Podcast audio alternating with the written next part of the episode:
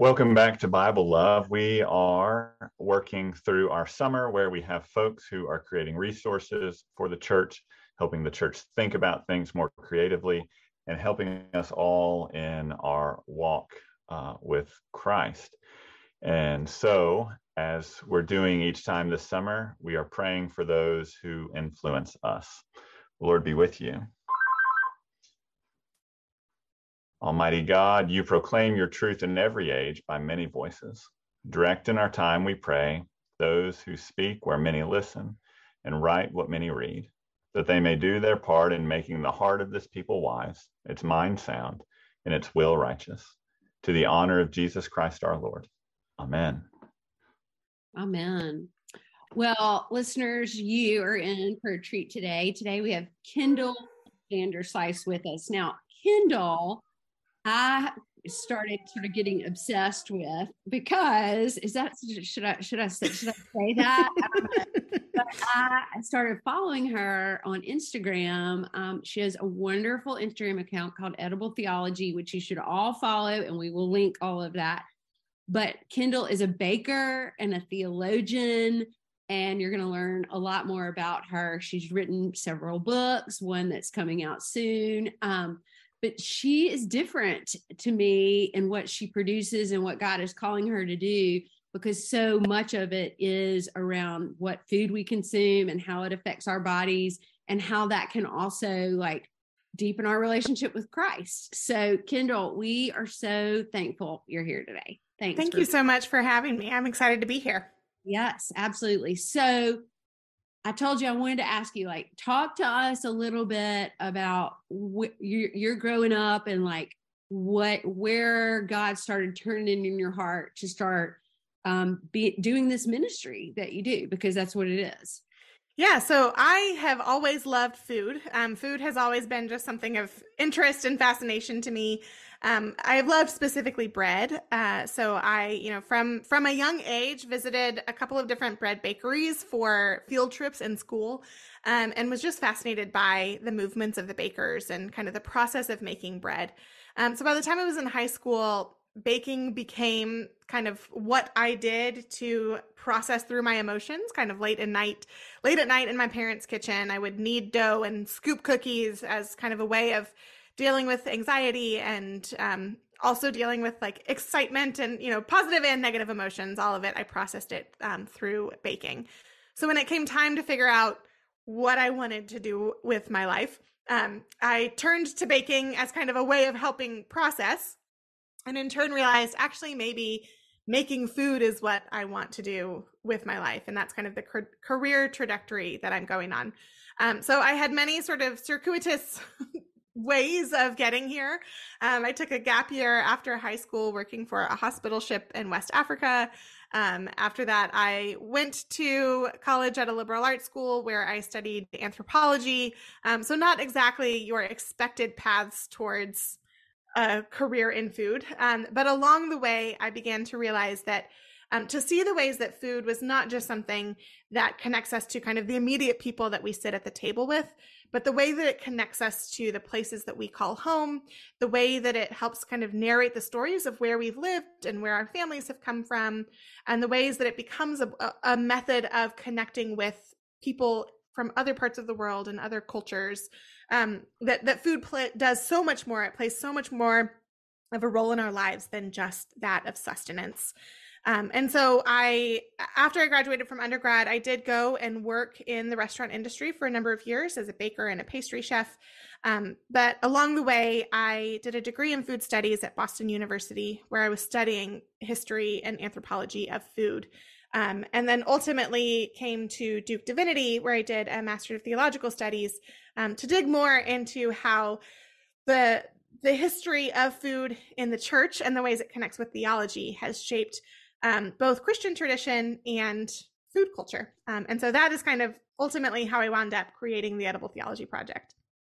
Okay, so did you seem to find a need of of this, you know, the edible, the food, and the theology part? And, and so creating edible me, theology was your first project, right?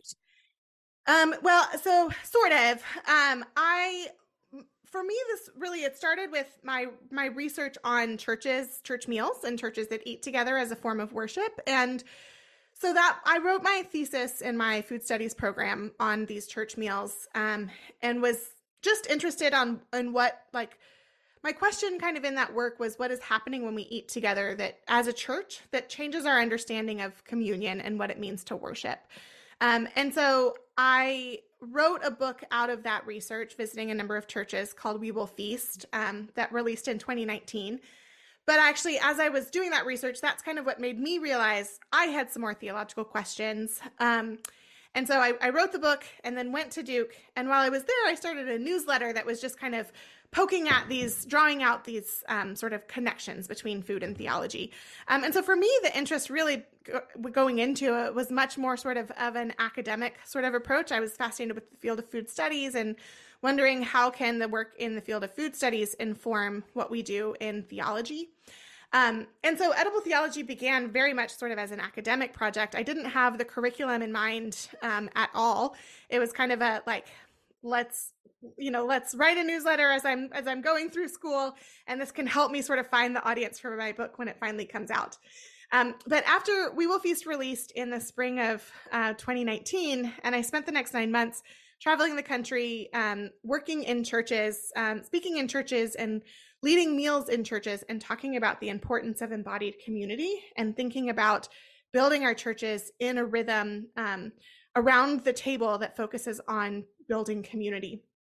And then in the spring of 2020, of course, this message that I've been preaching for the last year suddenly becomes not only impossible, but something dangerous.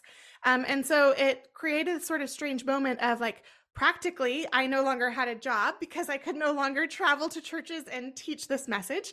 Um, but then also there was that strange sort of existential question, I guess, of like, what do you do when this message that you think is so vital to how God created us as humans and how God desires for the church to function becomes something dangerous. Um, and so the development of curriculum actually kind of came out of that. Um, I realized this research that I've done and my interest in creative methods of building community can speak to the current moment. It can help us think about how do we creatively build community in the midst of separation, recognizing our need to be together and the fact that this isn't possible right now. Um, and so I developed, started working on developing curriculum out of that. Um, and so our first program was Bake with the Bible which is a six lesson Sunday school or home family sort of study of um, six different gospel stories about bread and looking at you know what happens um, how is bread used in the in the gospel and how does that help us understand Jesus in a different light? Um, so really it was kind of writing that study that I realized oh there's a lot of interest in just like you know using bread to reflect a little bit more fully on how we see bread at work in scripture. And um, I began to realize that other people were as excited, maybe even more excited than me about learning about kind of bread in Christian tradition, the ways it connects with different holidays and and all that sort of thing. So a lot of kind of what edible theology has become um, has developed out of the sort of excitement for learning more about bread in Christian practice. Um, so it's kind of been a like I like to say I kind of backed into what we're doing now. Um, for me, it started as kind of research interest and wanting to share it with anyone who would listen. And it became a like oh wow there's there's a need here that this research can really help meet. I love that. That's how god works right? Yeah. you're making me think about um it may be uh next year but when we're in the lectionary in mark and then that like summer part where there's just that chunk of john that is just bread bread bread. Yes. I'm, bread, I'm the bread i'm thinking we need to do Kendall's uh, yes during that time because the bread the bread metaphorically and literally is so present yes in the Bible. I mean it's yes. it's almost overwhelming at, at mm-hmm. some how much bread is spoken about. So, it is and and I think so often it gets treated as though it's purely kind of metaphorical in the ways that it's spoken about. And it is in many ways metaphorical. I think um, speaking to sort of more broadly, kind of all of our sort of foods that we eat and all of God's provision. Um, but I also think that, like, very practically, the substance of bread itself is significant. Like there is a reason that God chose bread as this primary image and not fish or um, you know some other kind of food that was also pretty prevalent for most um, most people in Scripture. Yeah, I mean, I think about how different the Eucharist would feel to people if they were not receiving that bread every week. Yeah. I mean, Alan and I have the privilege of putting that bread in people's hands and just the change on their face often just that they are consuming that alan i don't know if you've had those kind of experiences but like it's almost like i always just feel so privileged to watch that you know so anyway that's awesome thank you for talking about that now so now we move into your book that is just coming yeah. out this month talk to us more about that yeah, so my book um, is called By Bread Alone A Baker's Reflections on Hunger, Longing, and the Goodness of God. Um, and I like to say that this book is a theology of bread as told through my story.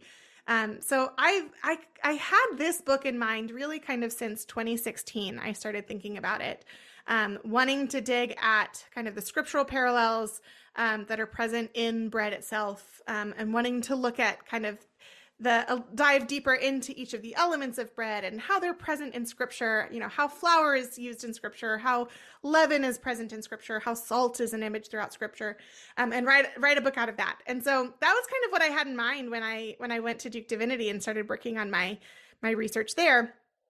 And in the process um, i took a spiritual autobiography class kind of a memoir class um, and decided to write an essay that was kind of a series of vignettes of the the moments that had shaped my relationship to bread and to my body and to the church.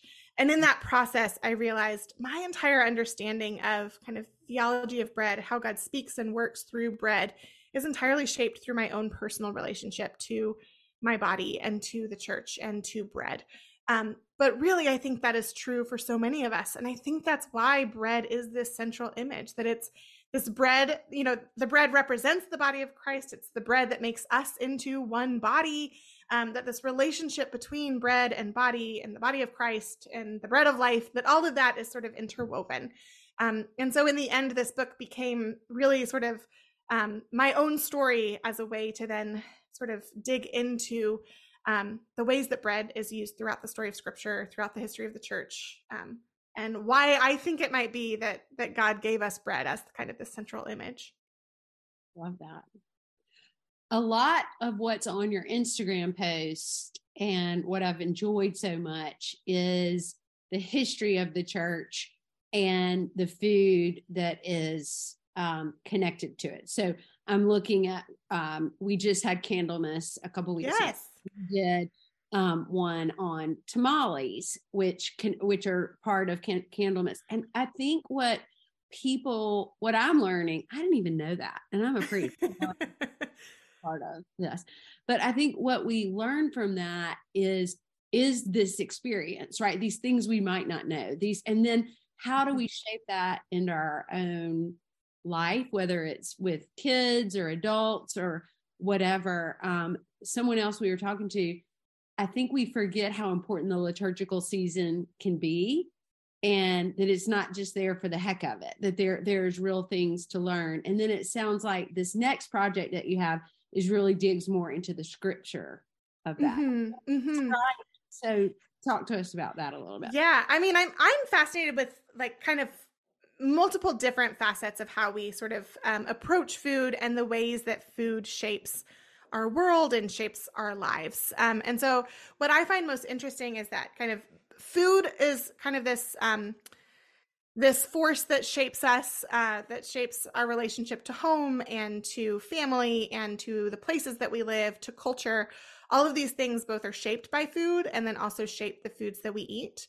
Um, and in the same way, I think our own faith traditions shape us, shape the culture that we're in, and also are shaped by family and place and the culture that we're in. And so I think when we start talking about food and kind of identifying the ways that food is at play in these these different spaces, it becomes a way of reflecting more fully on um, how our faith also shapes us and is shaped by family and home and the seasons and and kind of the the rhythms of our lives and so I think um, when we kind of food becomes this almost safe and easy and fun thing to reflect on, but through it we end up being able to reflect on um, so much more.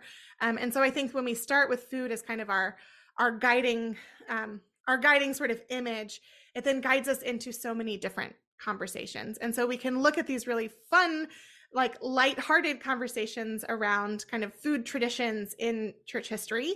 And it becomes this way of kind of connecting us with christians throughout history but also with christians around the world um, and being able to quite tangibly taste sort of the the traditions and the practices of of um, of others.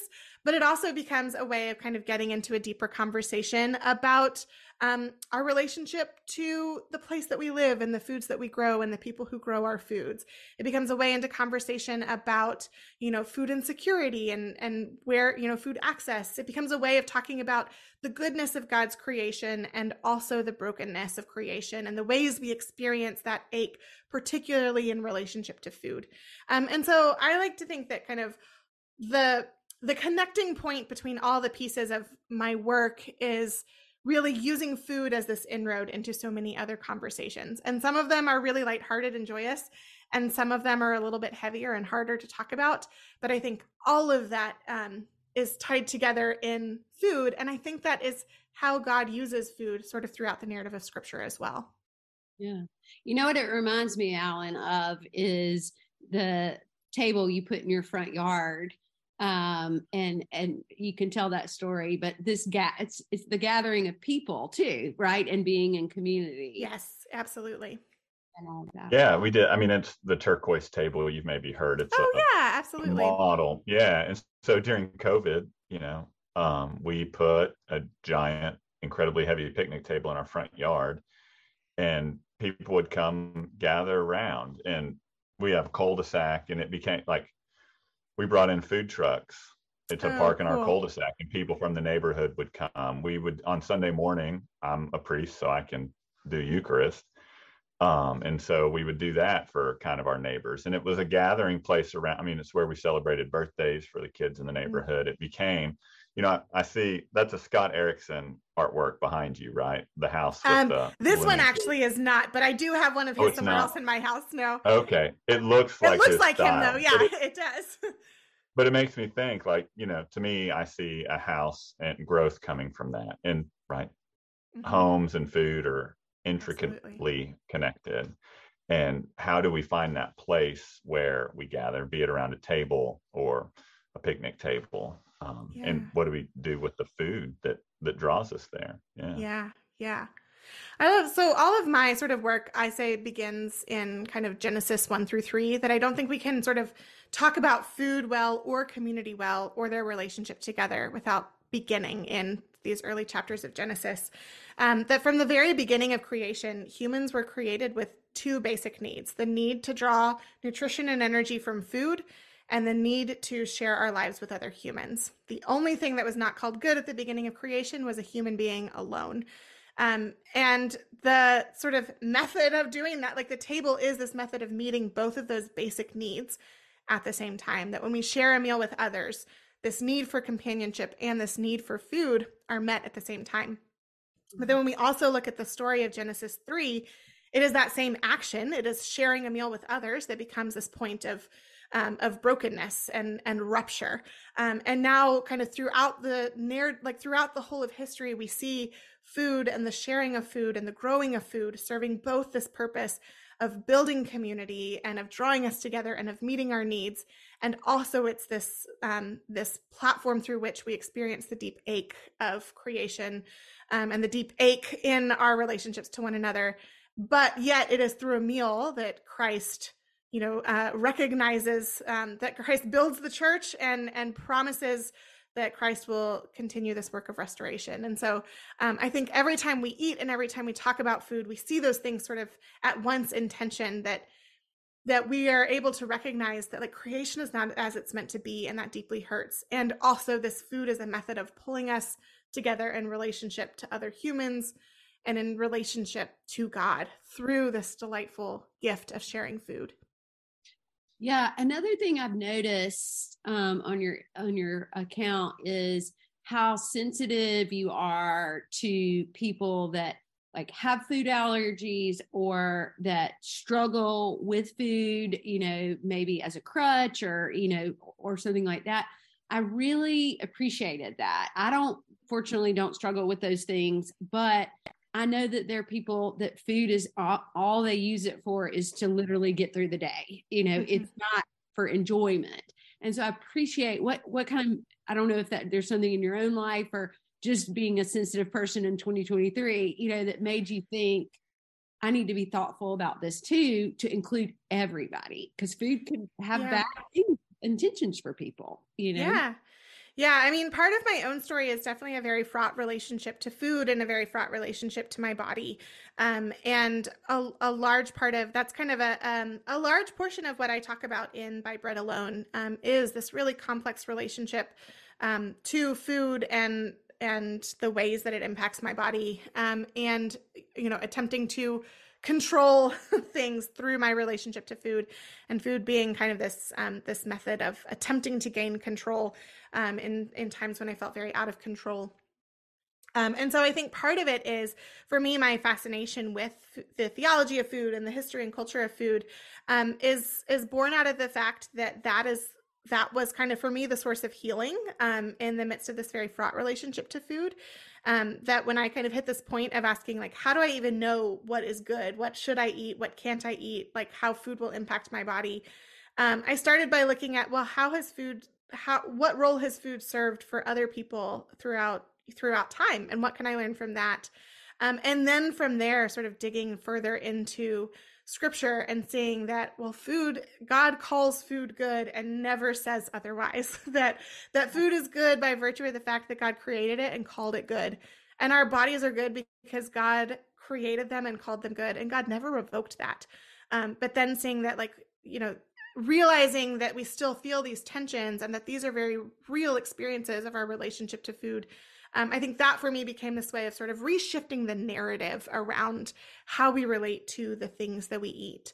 Um, and so that that to me is central to kind of how how I talk about food um, in in the work that I do. I like to say so at Edible Theology we have like a, a three step approach that we that we use through all of our through all of our materials. The first is identifying the barriers to gathering at the table. And so for some people, those are things like allergies or really complicated relationships to food. Um, for some people, those are very practical, like I don't have a table, or, you know, like you live in a big city in, in a small apartment and you don't have room to invite people to your table. Um, some of those are time wise, like we're just so busy, we don't have time to, to pull people around the table. Um, so a lot of our in our materials and especially sort of in our Instagram posts, we're trying to help people identify those barriers to gathering and figure out how to address them. And then our second step is finding your food story, understanding kind of the ways that food has shaped you and your family um, and your experience of the world, and being able to sort of identify like what does food mean in your life and what are the foods that are significant to you. And then the third and final step is sharing our stories around the table as a method of building community. So once we've identified those barriers and kind of found our own story, then sharing our stories about food around the table becomes this method into deeper community um, that I believe models kind of the community that God desires us to have. It's beautiful. Beautiful ministry, beautiful work. The time is up. It goes so fast. so grateful for the work that you do. Um, I think it's so important. And I know that our listeners um, will learn a lot from you today. And of course, we're going to have everything linked. Go buy Kendall's book, look, follow her on Instagram, all those things, because I really believe you're bringing something very different, very important, um, and obviously very scriptural, something that Jesus really cared a lot about to the table. So thank you for doing that, Kendall. And listeners, as always, we love you, but most importantly, God does.